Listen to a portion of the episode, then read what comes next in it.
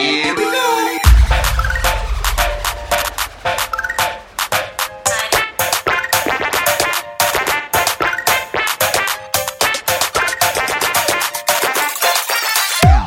And welcome to another episode of Nerds Amalgamated. I'm your host this week, Buck. With me, I have the DJ. Hey guys. How are you going? Oh, I'm ecstatic. You're ecstatic. Why are you ecstatic? We finally get some rain after so much heat. Uh huh. I have to. I have to admit, I'm I'm liking the rain. So, what else have you been up to? Ah, working, sleeping, getting ready for Christmas. Which which reminds me, I need to get the tree up before before relatives come in and say, "Where's the Christmas tree?" Oh, well, if they do, they just say, well, "Wait for you to come over to give me a hand." Where have you been? Yeah, come on, DJ. Can you really reach the top of the tree by yourself? I, fortunately, I can actually. Oh, you only got a small tree. Yeah, a small tree. Well, only it shouldn't take long to decorate then. c- you know, Considering how short you are, if the trees, if you ever reach the top of the tree. Although it's such a nightmare to get the uh to to um, to um straighten out the lights. You know how how Christmas lights always get tangled up very easily. Um, well, you're just not putting them away properly then. Yeah, there's a bunch of ways you can put them away properly without them going all tangled. Amateurs, amateurs, amateurs. the other voice we can hear there is the professor. Hello. And how are you going this week, professor? Well, I don't know.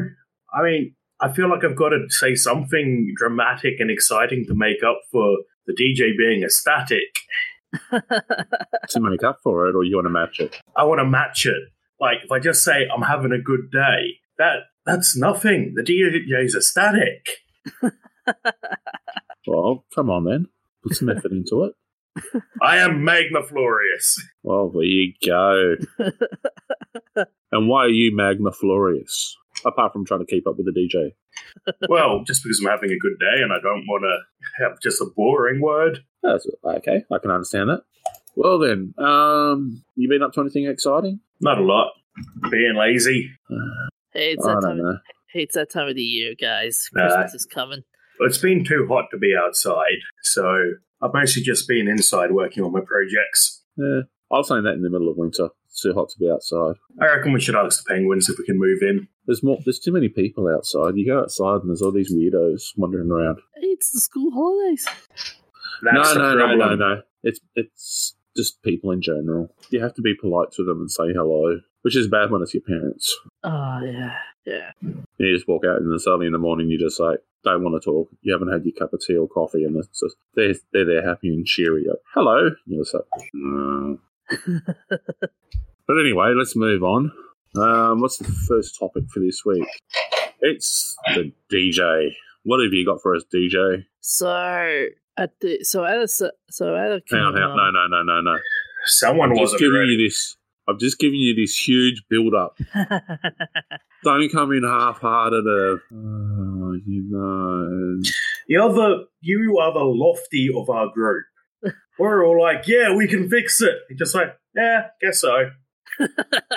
Your Eeyore. The difference is Eel was loved. oh, oh, thanks for the love, fellas. No, sure that's the a DJ. difference. I think the DJ's loved.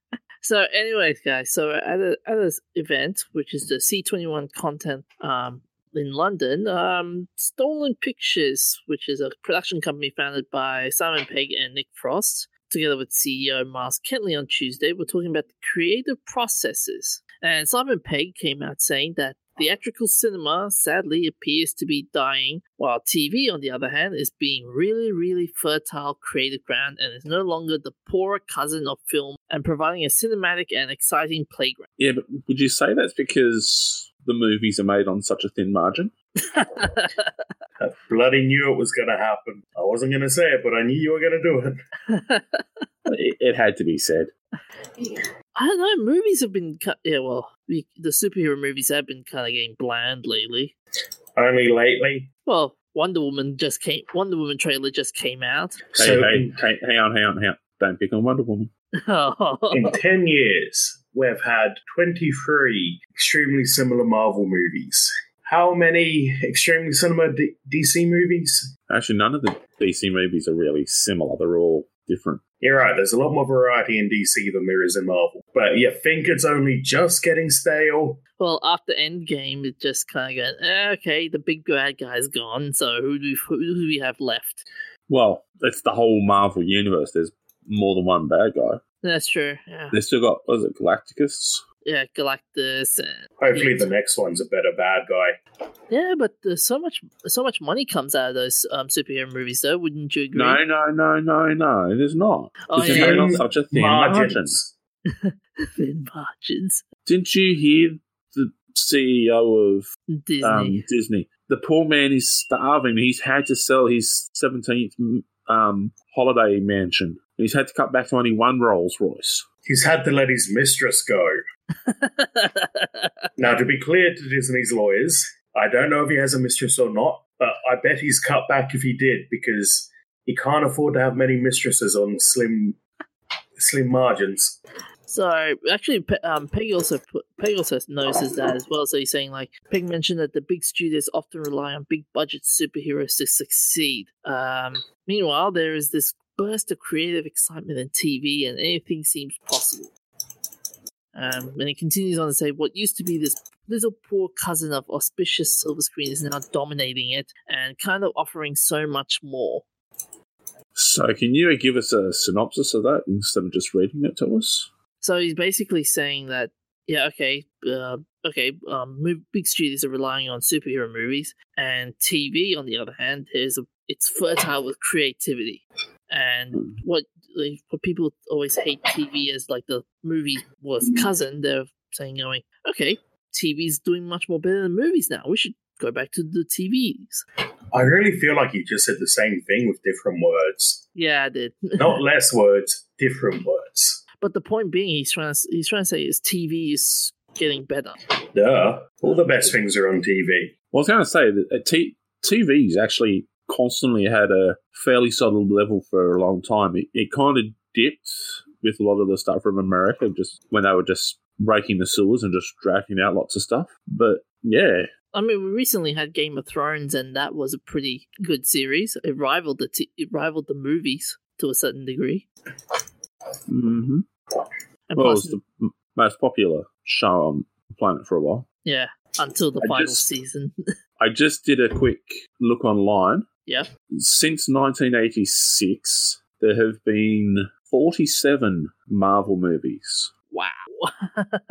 That's including Howard the Duck and Blade, but also all the X Men movies.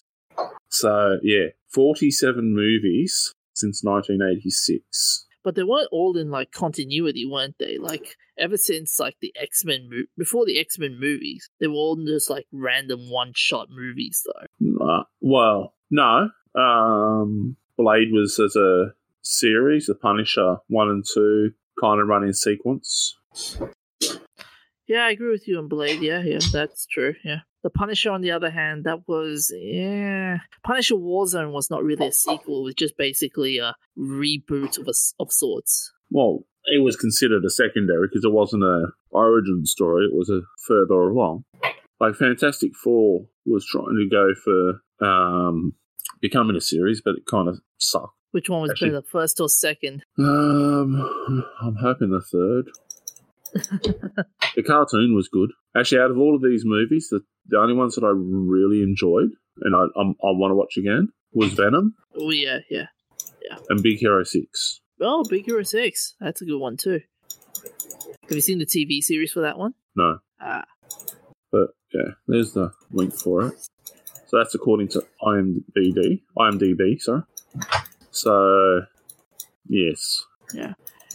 Well, what do you reckon, guys? Like, TV, would you agree with Simon on the whole TVs becoming better than the movies? Like, with Netflix, for example, I I think he's got it right. Netflix being better than the movies at, at the current stage. Well, it goes back before Netflix. Like you had shows such as um, Burn Notice and Person of Interest, where it was getting up to movie quality action and special effects and things like that, and go and trying to bring back the level of creativity that they had in shows such as The Man from Uncle and Mission Impossible back in the days, that sort of thing. And they've they've, they've come out with brilliant stories and they've developed fantastic series. And yeah, like it was basically a mini movie in every episode, Yeah, I agree with you there, man. and that was that was long before Netflix.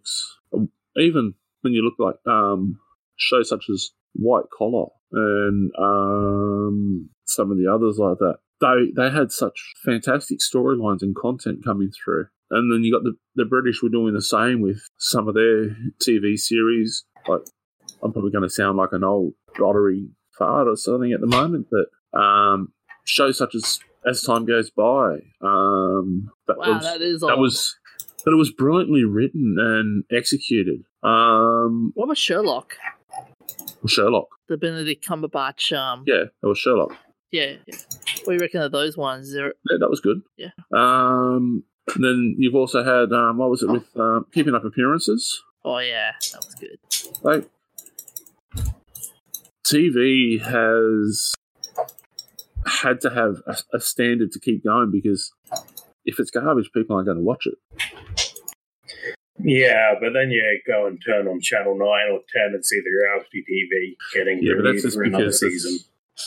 we haven't had a war for a long, long time, so there's a lot more stupid people surviving. And health and safety's gotten too good. Like, you used to have workplace accidents that used to cull out some of the herd in the Darwinian process, and yeah, unfortunately, that hasn't been happening. like you get like you get ABC. They're doing this. They do some. They do some Australian good Australian TV shows. Yeah, I didn't say anything about ABC. I said reality TV on Channel 9 and 10. Yeah, yeah. You get that. ABC does good original Australian TV. Yeah. SBS does as well. Yeah. Like, I was watching, um, was it NITV the other day, and they had, um, I can't, it was a cooking show where they had, um, they going, it was a couple of, um, Aboriginal ladies going around, um, doing cooking in different locations. And yeah, just the attitude and the way they're doing it. And then I've actually watched, they've got a football show. I actually enjoy watching that because there's less of the blowhards and it's just more talking about the game and having fun. You mean the Marngrook uh, footy show? That's it. M- M- Marngrook or whatever it is. Yeah, the Marngrook. Like even even watching the Curry Cup or whatever it is, I actually enjoy watching that. Like I don't enjoy watching much rugby league anymore because they're all a bunch of suki lalas. Yeah. But yeah, so yeah, I'm, I'm sorry, but foot TV's had to maintain a certain level, and let's not forget where did reality TV start? I would say not, some, not in the Hollywood big screens, that's for sure. It was America, from what I can understand. Yeah, so Simon Pegg was saying uh, now that a lot of supposedly film actors are migrating back to television because that's where the acting is taking place. hmm And there's also more money in it. Yeah, and at this second age of television, people have a great home viewing setups and choice of TV programming. So, yeah, I think he has a point. I mean, movies kind of dying. Well, movies are also getting ridiculously expensive. It's too expensive to take your family out to the movies these days. Yeah, hmm You can buy a um, like you can go to Aldi right now and buy a 4K TV for like 500 bucks. You can make that back in less than a year if you're going to see a movie with your family every month. and So plus, I went to go see a movie with my niece, and to buy two tickets, and this was a student and child, a popcorn and two drinks. It was going to be over fifty dollars. and plus, why why waste a lot of money when you can go on Netflix and just watch it at the comfort of your own home? Exactly. What, There's no people at home. Yeah. Oh, unless if you want to group, invite a group of friends and No, no, no, no. There's no people at home. I feel like you're horribly missing the point, DJ. what? What's what's wrong with like inviting a group of friends and just watching like um a show from Netflix? You know, like have like Game of Thrones nights or Daredevil nights. You know. If you're not going to the movies to stay away from people, why would you want your friends to come over? Hang on, hang on. We're, we're missing a, a few parts of this here. First, we're assuming the DJ has friends who want to come over to his place. to date, I've never been invited over to his place at all. So I don't know if he actually even has a home. yes, I live under the Story Bridge. Yes, and I. That explains a lot about your audio quality. Ah, ha, ha, very funny, man. Very funny. but yeah, so what do you reckon about cable TV though? You reckon that's gonna that's Well, gonna that's what we're down? starting to get back towards.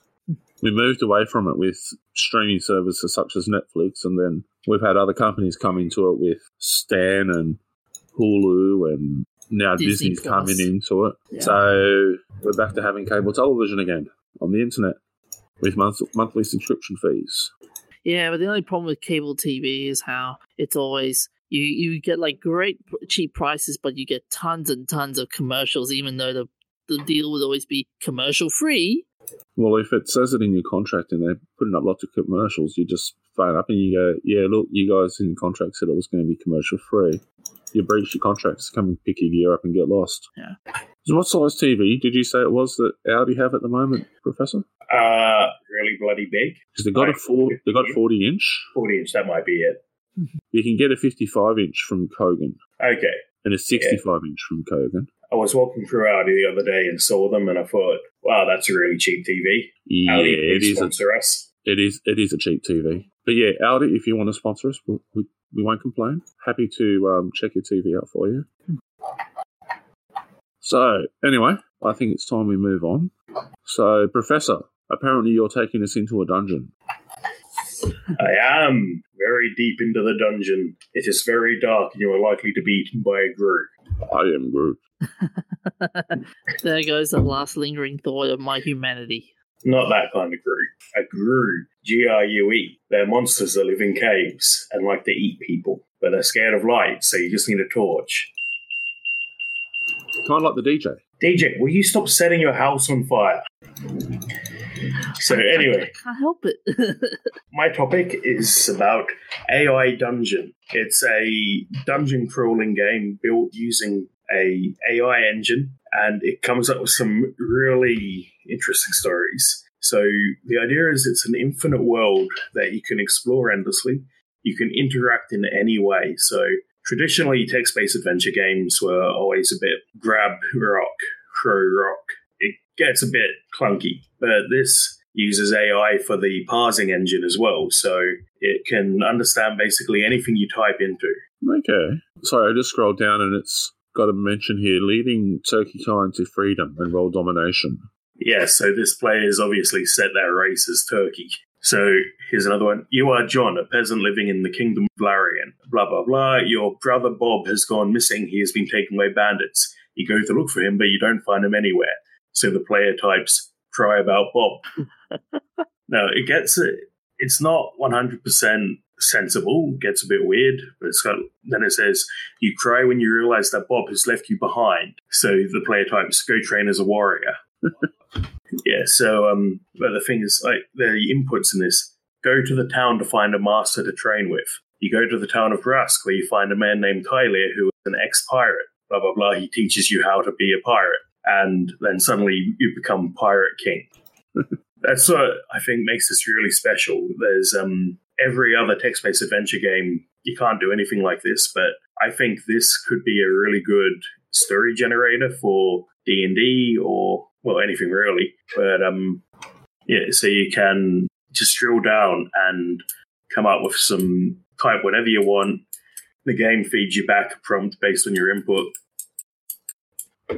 It's got here um, the AI can identify as uh, identifies as R two D two or can be identified as R two D two, Yes, even to the to the point of R two D two says no, I miss C three PO a lot, but he was a friend too. But then again, he wasn't really my real friend. He was just my assistant. yes. I wonder why they decided to uh, name it R two D two. They appreciated the quality of Star Wars over Star Trek. Oh dear! Get to the even- safe room. The Trekkies are coming. You can you can even have you, to distract them here. We've we've got um, a musical troupe of orcs that uses music to advance orc rights. There are some fun ideas in Yeah. this. Or battling the darkness with fairy princess unicorns and Albert Einstein. I think the DJ likes um, fairy princesses and unicorns. Do you, DJ?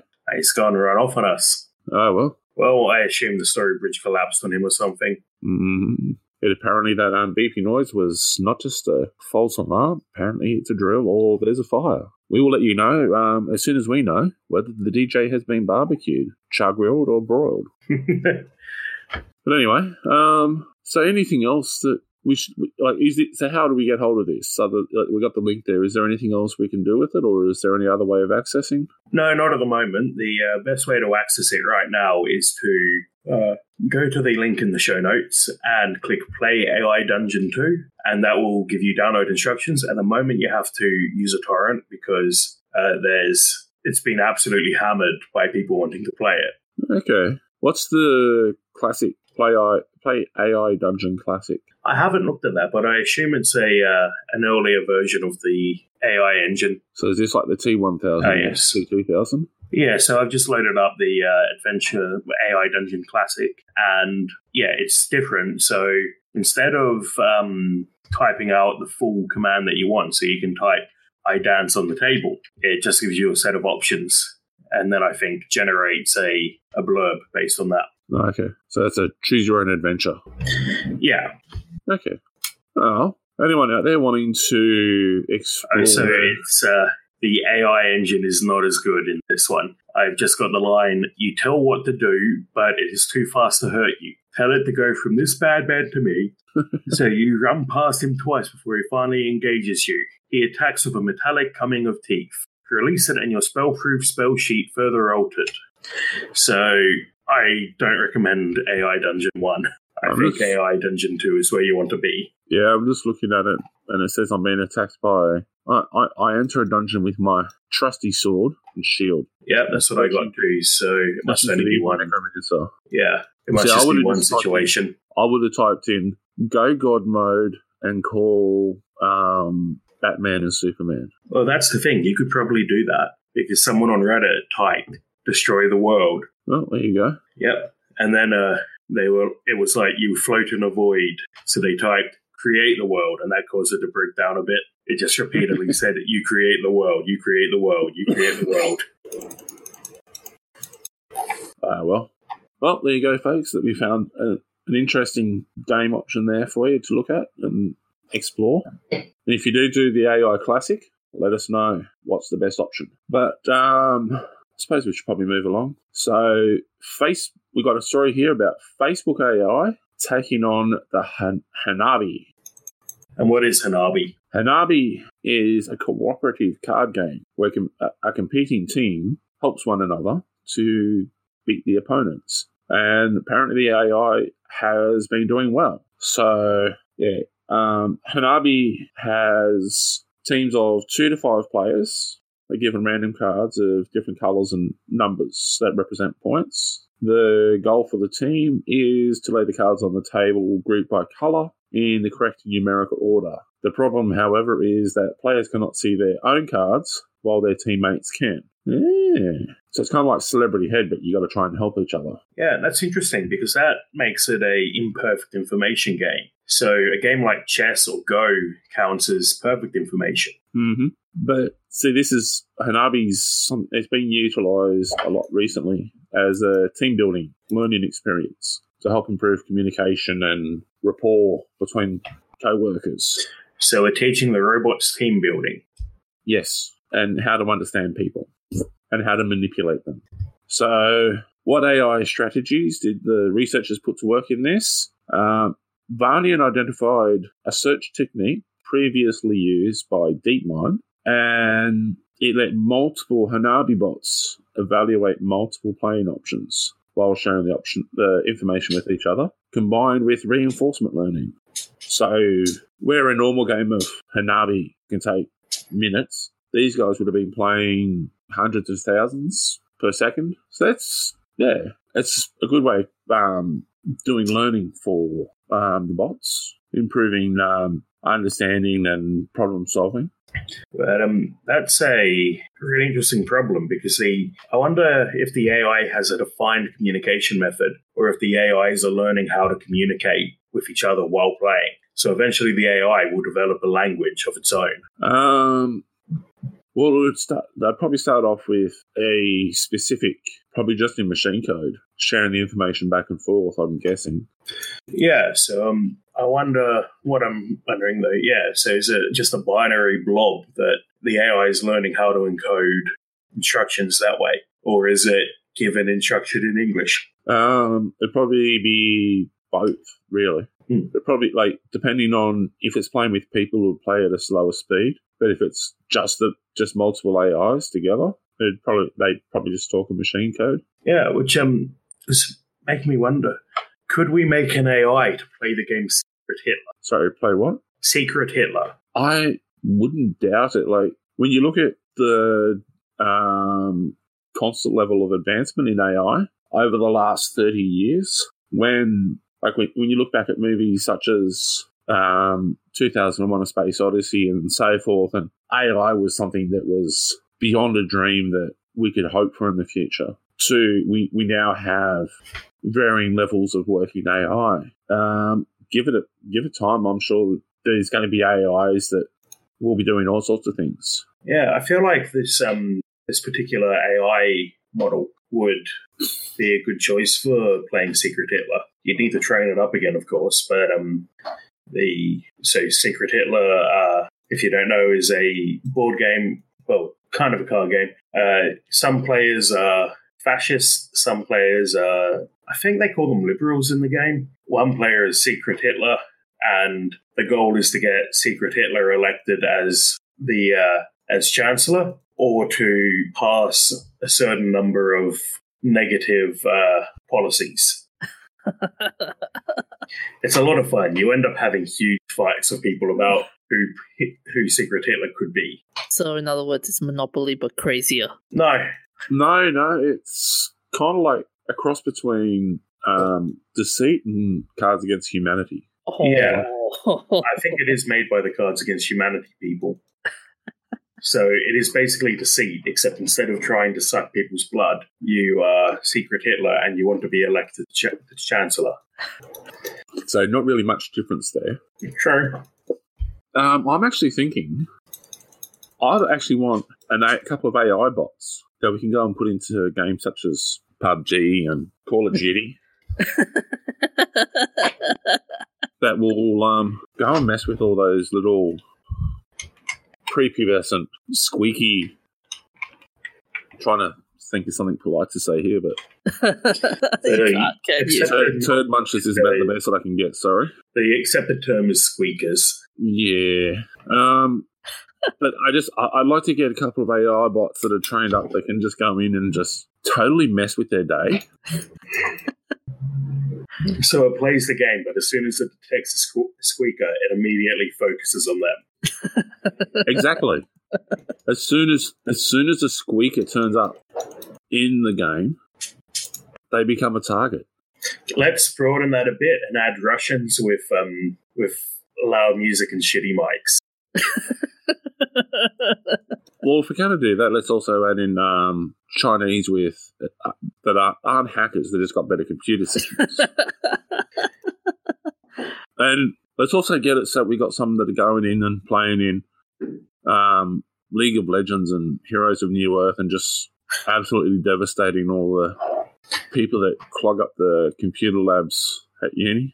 if it detects that you're playing League from a uni IP, it um immediately starts trying to get you kicked. Pretty much.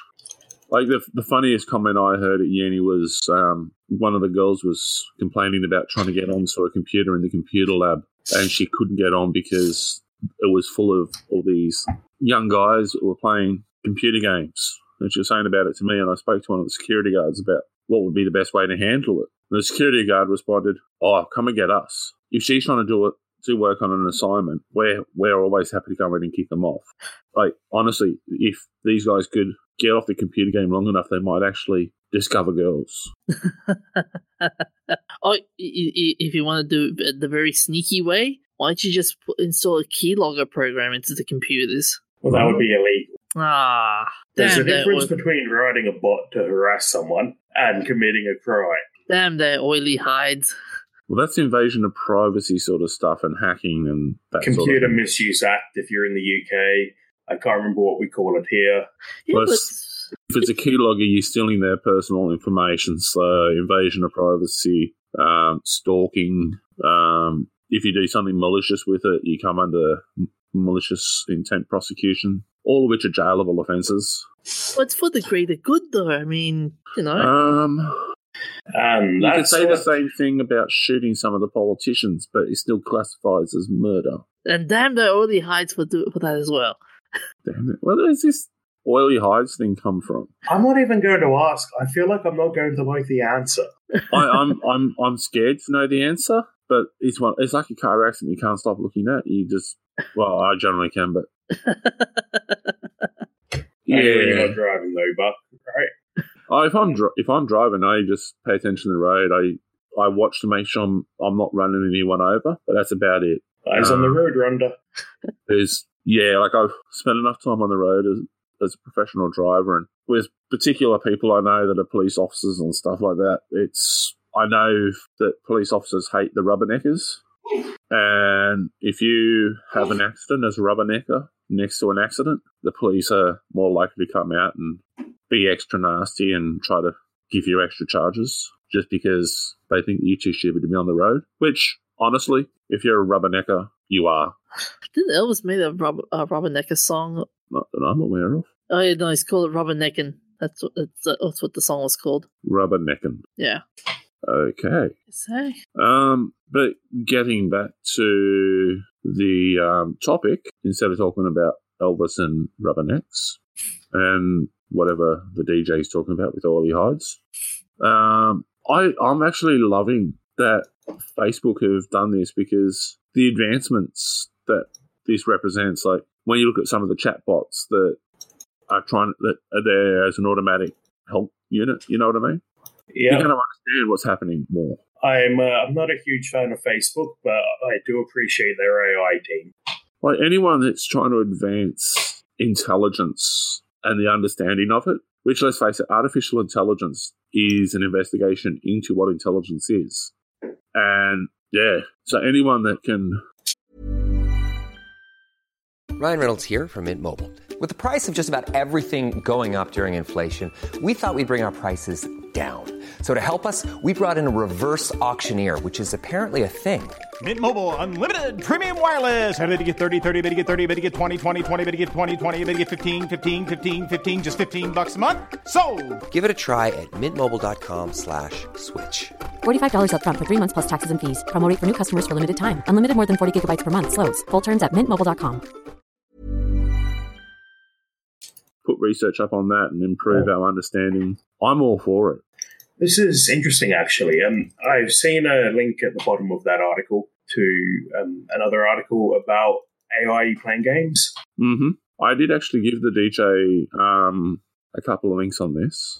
But he's only put up one. So in this case, the AI was playing the game Avalon, where there's two teams who don't know you don't know who's on the which team. But uh, one team of resistance, one team of spies. Kind of similar to how Secret Hitler plays out. The spies are trying to get something done under the nose of the resistance, and the AI is quite good at it. So it's pretty cool that it can play a game. In this case, with players without communicating with them. Rem- Remember that story we had a while back about um, AI versing um, a couple of professional players in a game of Dota? Yeah. Yeah. This is, I think it's a similar case. Well, actually, no, because this is having to rely on communication with people to develop the information. It, it can because Hanabi. because You missed out the the, exa- the explanation of what Hanabi is. Hanabi is that it's you. that Everyone's dealt cards randomly, and you have to put them down according to color and number in sequence. But you can't see your cards. You can see the other players, and they can see yours. And you can't actually say specific information from what I, I'm guessing. You can't go, "Oh, you've got the you have got the green one." You just got to try and encourage this person to put out this particular card. So yeah, I've got the um. There's actually a proper research paper written and has been published, and this is what the article is basing its information on. There's actually a couple of articles, but when you actually look at the scientific paper, it actually shows you a hand of like the layout of the cards and how it operates to give you a bit more of an understanding. So yeah, And it does look like they're planning on open sourcing the um, Hanabi AI, so that could be fun to check out. hmm I the whole like I'm I'm loving the fact that while there's com- competition amongst the teams that are working on AI, there's still also a, a pretty high level of cooperation in talking to each other and talking about things and trying to help each other improve. Because let's face it, like the people at the very top of this sort of work is only going to be a very small community, and by open sourcing code and stuff like that, it's the same as um, when we were talking about the robot dog and the team I did an open source of all the code. They provided the code and all the plans and everything for how to build it yourself from one of the universities. Remember that? Yeah, I think so. Um, like by doing that, it helps generate more. Like, you're gonna have people see things where they're working on something and they're gonna go, "Oh, that that's actually a great idea. I hadn't thought of it in that way." And yeah, you're gonna have people just making brilliant advancements more and more and more. So yeah, I, I'm just I'm probably starting to geek out a little bit here, and I apologize if it's getting a bit boring for people, but just the idea of the pursuit of knowledge and understanding is something I always appreciate. And at this sort of level, with what these guys are doing, it's it's just absolutely fabulous. And I'm looking through the paper again at the moment, and I got to say, like the amount of information and research that they have here is staggering. So Can you imagine? Gone, can you imagine? Gone were the days when we were ki- when little kids would always go like, "My robotics, my robotics design was better than your robotics design," and it's now basically my my version of AI is so much better than your version of AI.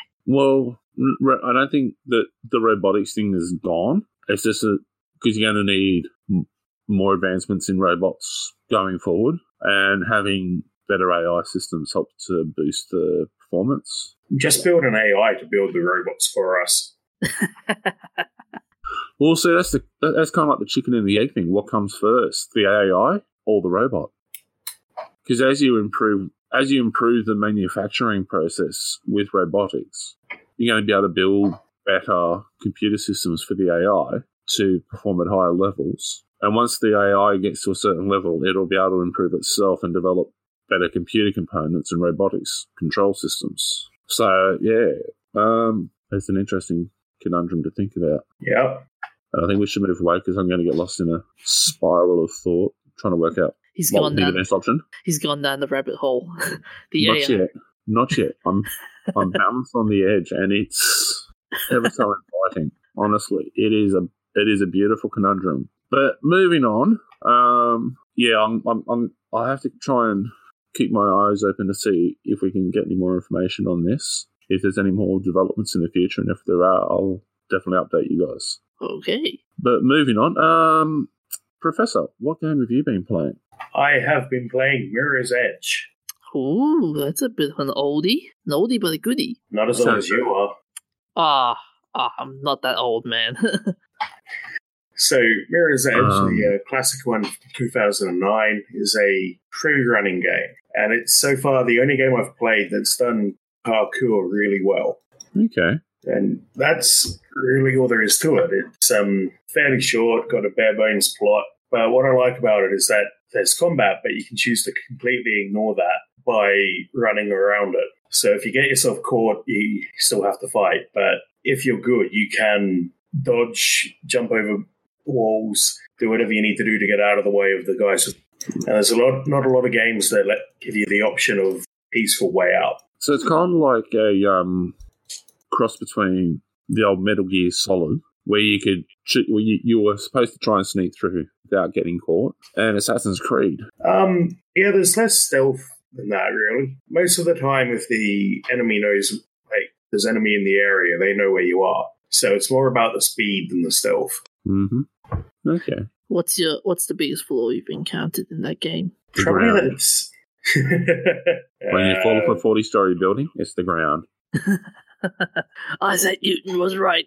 Gravity's a language. It's it's not the fall that kills you; it's just a sudden stop at the end. So it's um it's a bit short and it's a bit linear. But then a few years ago they came out with Mirror's Edge Catalyst, which I haven't played, which is open world, and people thought that wasn't very good. So I don't know if they could really fix that. Okay. So apart from being a bit too short, you you reckon it's a good game? Yes, right. I haven't played it in a few years, but I'm replaying it now, and it still holds up. It still looks gorgeous, even though it's a ten year old game. So how many rubber chickens would you give it? Not rubber chickens, um, nerdy beanies. Hey, hey, careful, we're not good game. Although we do have a robot.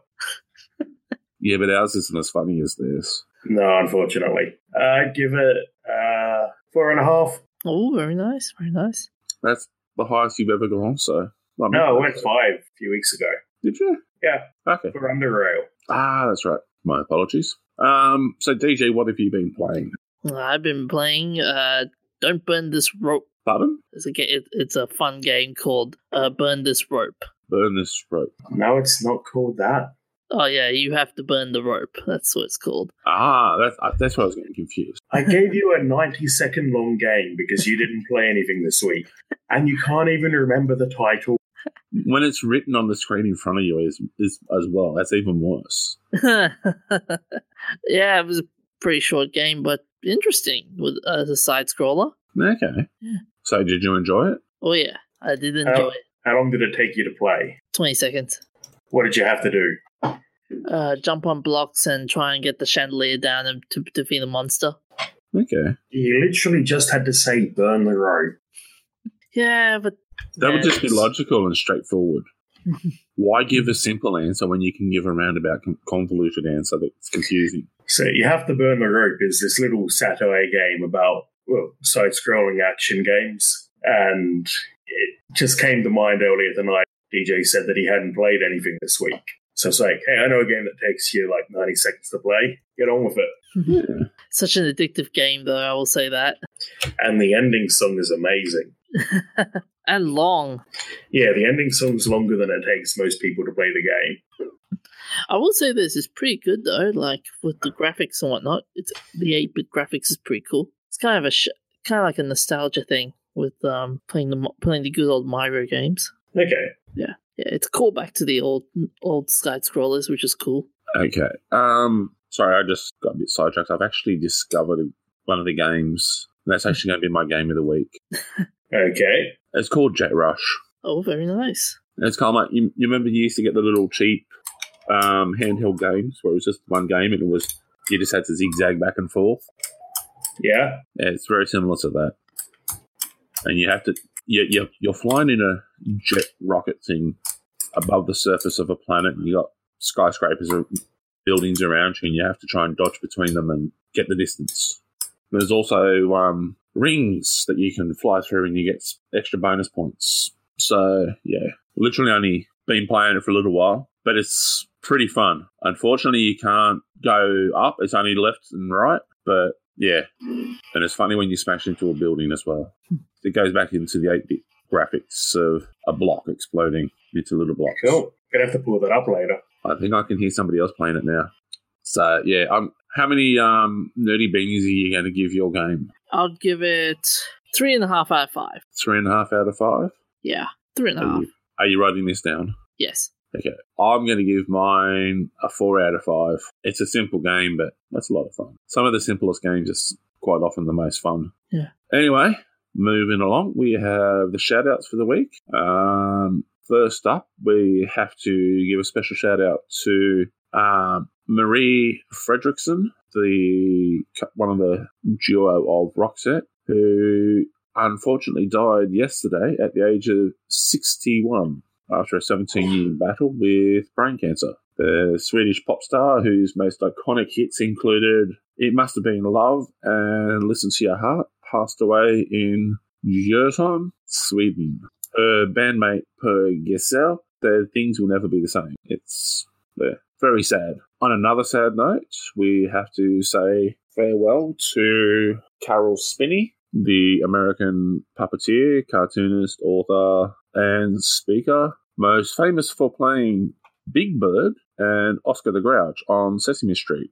From its very inception in 1969 until 2018, you gotta you gotta think like this is a, a guy that's influenced such a massive portion of the population. Yeah. Uh, generations. Well, yeah, like it's, it's not just a few generations. Wait, like, it's, that's literally like the kids of the boomers through to the whiny squeakers. Um, yeah, I haven't got the reason why what he, what he died of. Just unfortunately that he passed away. He will be missed. Um, also on the 9th of December, Rene Auberjonois, the American actor and singer, best known for playing Odo in Star Trek Deep Space Nine, passed away at the age of 79 um, from metastatic lung cancer in Los Angeles. Um, he's done quite a lot of stuff. Um, he was actually Father Mulcahy in MASH the movie, um, expedition scientist Roy Bagley in King Kong. So, and lots of other things. So, yeah, another. I, I have to apologise if it's seeming a bit sad and morose this week, but these people are definite legends, so deserve a bit of a remembrance and shout out. Um, 9th of December 1960, the first episode of Coronation Street, the world's longest running television soap opera, is broadcast in the United Kingdom. The program, strangely enough, centers on Coronation Street in Weatherfield, a fictional town based on inner city Salford. In the show's fictional history, the street was built in 1902 and named in coronation named in honour of the coronation of King Edward VII. On the 17th of September 2010, it became the world's longest running television soap opera and was listed in Guinness World Records. And it is still going today, folks. Okay, I got a question for you. Would you rather watch Coronation Street or Days of Our Lives? Mm, moving along, on the 10th of December 2019, the World Doping Agency has decided to draw a line in the sand and say enough's enough, and it has banned Russia from the Olympics for four years over the doping scandals. Russia has been banned from the Olympics and World Championships in a range of sports after World Anti Doping Agency WADA, WADA, delivered a ruling to punish it for manipulating laboratory data. So, cheat, the, cheat, cheaters never prosper when they mess with scientists and nerds. Yeah, and the the sentence has been pretty harsh. Like, no, it hasn't. Yeah, oh yeah, it's been it's pretty harsh, man. Like, no, it's ha- it's it's very light. Actually, it's only four years. Given the level of what they've done, it could actually been a lot harsher. Like there was, um, what was that um, cyclist? Lance Armstrong. Yeah, I was gonna gonna say old um, one one one one plum. Um, he received a lifetime ban, didn't he? Yeah. There's, there's, Yeah. there's sports people who have received lifetime bans, and And he had all of his awards stripped, Yeah. yeah, which means that everyone on Earth now has, almost everyone on Earth has the same number of Tour de France wins as Lance Armstrong. But the thing is, like, if they're going to cheat, they, they've got to expect that they're going to be caught out. Like, it may not happen right away, but all this information is always being revisited. And yeah, because what, there was that um, runner from the US who she was one of the big track and field stars. Marion But- Jones. Yeah, she thought she'd gotten away with it and she was doing well. And over a decade later, it's come out and boom, she's been stripped of all of her titles and records. And there was talk at one point of criminal prosecution for fraud because she was accepting sponsorship. And I think similar sorts of stuff was happening with Lance Armstrong. So I think, honestly, Russia's gotten off very lightly with this. I, I don't know, man. I mean, okay, uh, like for okay, let's see, let's see the s- sentences. Like they're not, they're banning them from the Tokyo Olympics next year. They won't go to the Beijing Winter Olympics.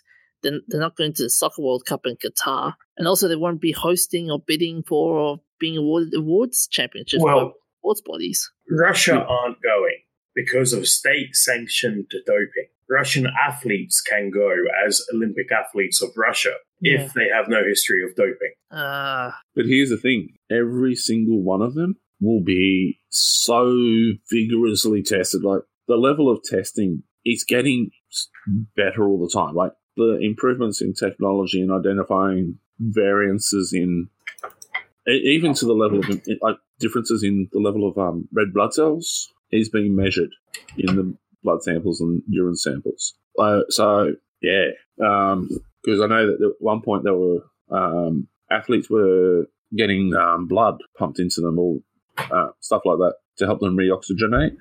Yeah, so the idea was you'd uh, have some of your blood taken, have it filtered out to just the red blood cells, and then pump it back in when you needed it for, for the race. And that way you'd have a higher in your blood, Mm-hmm. so you could stay aerobic for longer. And the thing is, is even even that is becoming detectable now. So if you're going to go do it, like seriously, it's you- you're, you're playing with a smaller and smaller level of capability, and the people out there that are trying to find you are going to catch you.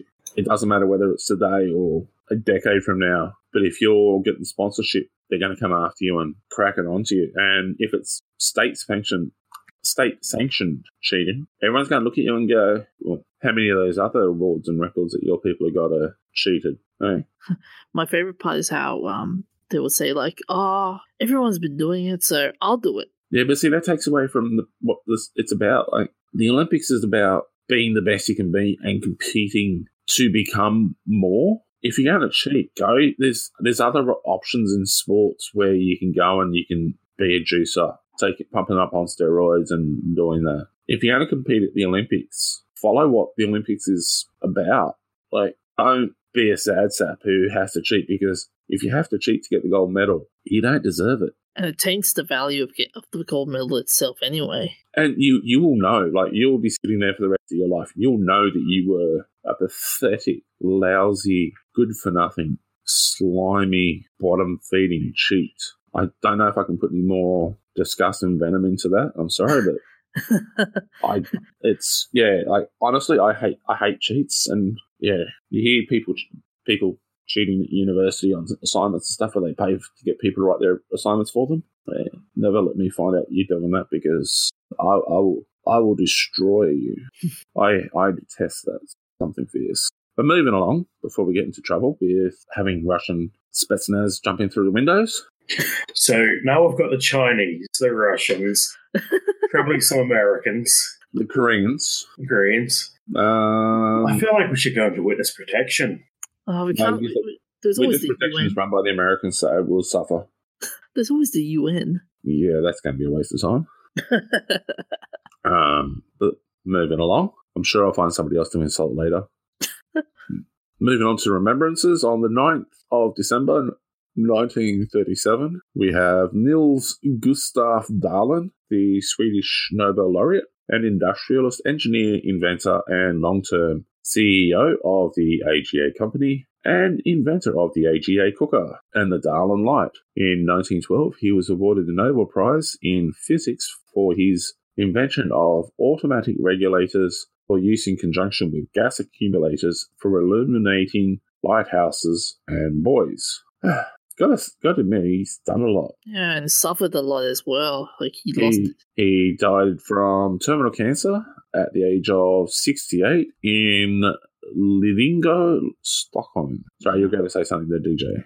Yeah, I was gonna say he lost his sight along the way as well. Uh, very bad in a bad accident as well. So, uh, Paul, I mean, props to him for doing this great inventions, but at the same time, man, yeah, Well, safety controls weren't exactly the best back in those days. yeah, that's true. That's true. Um, on the 9th of December 1970, Art- Artyom Ivanovich Mikhailyan, Soviet American aircraft designer. Oh, you mean so many Arm- Armenian? Oh, sorry. Armenian. What? Uh, look like American. My apologies.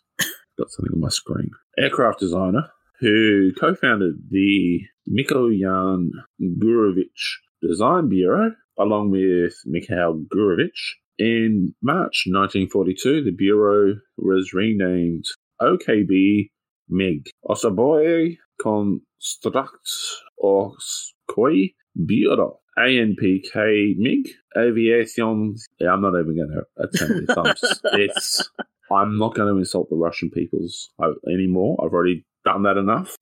Um, murdering their language will get me in trouble. Um, yeah, this is the guy who founded the company with another bloke that made the MiGs. He died from a stroke at the age of 65 in Moscow. On the 9th of December 2005, Robert Sheckley, the American writer, first published in the science fiction magazines of the 1950s for his numerous quick witted stories and novels that were famously unpredictable, absurdist, and broadly comical. Um, suffered uh, complications following heart surgery and a stroke at the age of 77 in Poughkeepsie, New York. Um, this is the guy who wrote um, series episodes for Captain Video and his video game Rages, novelizations of works by others for things such as Babylon 5, A Call to Arms, and many, many other fantastic pieces. Moving on to famous birthdays. On the 9th of December, 1608, John Milton, the English poet and intellectual, who served as a civil servant for the Commonwealth of England under its Council of State and later under Oliver Cromwell. He wrote at a time of religious flux and political upheaval. He is best known for his epic poem, Paradise Lost. Um, Professor, are you going to tell us your joke on that one now? Yeah, it was so first he wrote Paradise Lost, then the sequel Par- Paradise Found, then the sequel Paradise Lost again, then Paradise was behind the couch the whole time. Finishing where Paradise was actually a bowl of scotch with a chaser of gin. He was born in Bunhill, Long London. You gotta love the names of some of these um, places in England. Bunhill. Hmm. On the 9th of December 1917, Leo James Rainwater, the American physicist who shared the Nobel Prize in Physics in 1975 for his part in determining the asymmetrical shapes of certain atomic nuclei. Um, during World War II, he worked on the Manhattan Project that developed the first atomic bomb. Something you probably wouldn't really want to be going around and putting on your resume, really, would it? Um, he was born in Council, Idaho. They really took a long time to think of the name for that one, didn't they?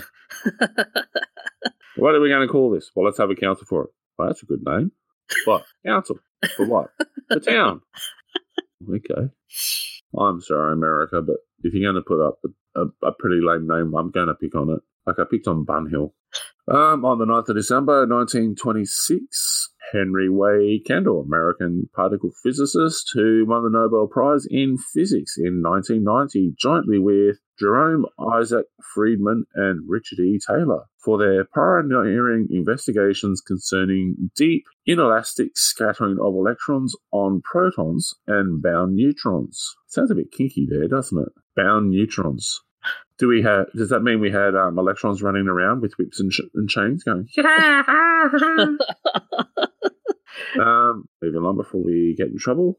Um, I will point out, Buck, any disturbing fan fiction is your fault. if it does lead to fan fiction, please send it through to and then they f. Um, they love reading that sort of stuff out loud, even.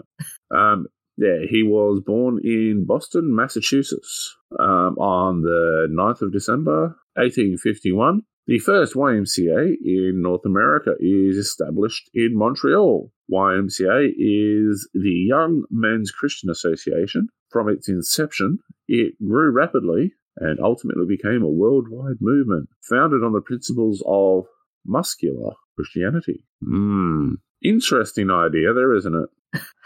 Muscular Christian Christian. And of course, if it wasn't for the YMCA being about muscular Christianity, we wouldn't have had the famous song by um uh, the village people. ah, see, yeah, I knew you knew who it was. Oh, you you were thinking about that song, weren't you? Um, I can't even remember how it goes now. How does it go again? Well, you're the boomer. You, you should tell me. I'm not a boomer. I'm not that Young old. man, get yourself off the street. I said, young man. well, someone knew the song, and it ain't I'm me. not going to do that anymore. And I'm not a boomer. As I said, I'm not that old. My parents were boomers. Um, on the 9th of December, 1909, Dr. Henry W. Walden flew the first successful American monoplane flight. He was the designer, builder, and pilot of that plane, the Walden 3. It was made after building a rudimentary wind tunnel and experimenting with different des- surface designs. Interesting fact this guy was a dentist. You had to Um, have something as a hobby. well, you got to look at it like he was essentially an aerospace engineer at the very start of the evolution of planes. And to fund it, he pulled teeth. These days, the people who are aerospace engineers trying to find funding feel it's as hard as pulling teeth or having their teeth pulled. Go figure. 9th of December 1967, Jim Morrison was arrested on stage for disturbing the peace at the New Haven Arena, Connecticut, making him the first rock star to be taken into custody during a performance. According to Doors keyboardist Ray Manzarek, Morrison was making out with a female fan in the shower in the backstage area of the New Haven Arena when a local police officer who was providing security for the band, apparently not recognizing the singer, told them to vacate the area, to which Morrison reportedly replied, Eat it. So that's where Michael Jackson got the idea from.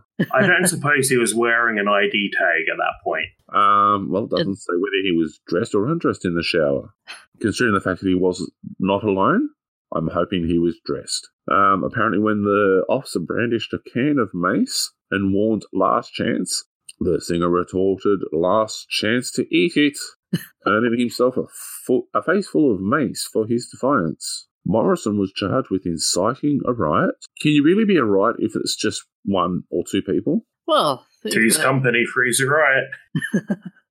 well, in, um, um, being arrested in front of thousands and thousands of people. But he was backstage. He wasn't in front of thousands of people. Well, if you put well backstage and then going through, going going to the front stage. To, Well, there's With a usually a backstage exit. Yeah, So the cops probably dragged him out the back, and then some poor PR guy had to go out the front and say, "Sorry, everyone, your tickets aren't worth anything. We've had to cancel the show." Um, yeah, wouldn't you hate to be that particular police officer who's taken him into custody and charged him with inciting a riot, indecency, and public obscenity? Um, be all of the especially- drunk fans. like, like seriously, like you- you're providing security. This is the guy who's paying you, and he's in a shower, and you go in and arrest him. Well, there's that urban legend about Charlie Chaplin coming third in a light contest. Yeah, I've heard something similar about Elvis as well. Apparently, Elvis entered a Elvis lookalike competition and lost. And it appears that is it for the week. Anything else to add there, guys? Uh, nothing. That's all I have. Okie dokie. So we've given a shout out to another podcast, maintaining our record for our awards. Um, we've insulted. We actually insulted The a couple of countries this week. We- We're, we're doing well there. We're, we're, we're picking up the game. um, we've also insulted the squeakers and the boomers, and I'm sure there's a few other people. Anyone else I, I, I've missed out on insulting? you on the roll this time? Um, yeah, if if I haven't insulted you, please um, send us a, an email to our email address, um, DJ, Uh, nerds.amalgamated at gmail.com. or you can send us a it's it's, it's a tweet, isn't it? It's a tweet, yeah. Uh, with at uh, um an amalgamated. At, yep, that's Okay. a tweet, and that's a Twitter handle. And Or you can go to our Facebook group and or our Facebook page and say, "I want to be insulted by Buck." that should be our next T-shirt idea. I want to be insulted by Buck. I will do my best to find something specific towards you to insult you about if you wish. um, or I could just give you a generic insult. Um, tell us how, how much of an insult you like. um, I'm unemployed, so I got plenty of time on my hands, so I can come up with some really good insults for you. That's so if you're if you're having a, a, a brilliant day or you're feeling a bit over pompous and you need someone to bring you back to reality, I'm happy to step up and do this for you. Um, other than that, remember to look out for each other and take care of yourselves and stay hydrated. We'll see you next week. See you guys. Hooroo. Ever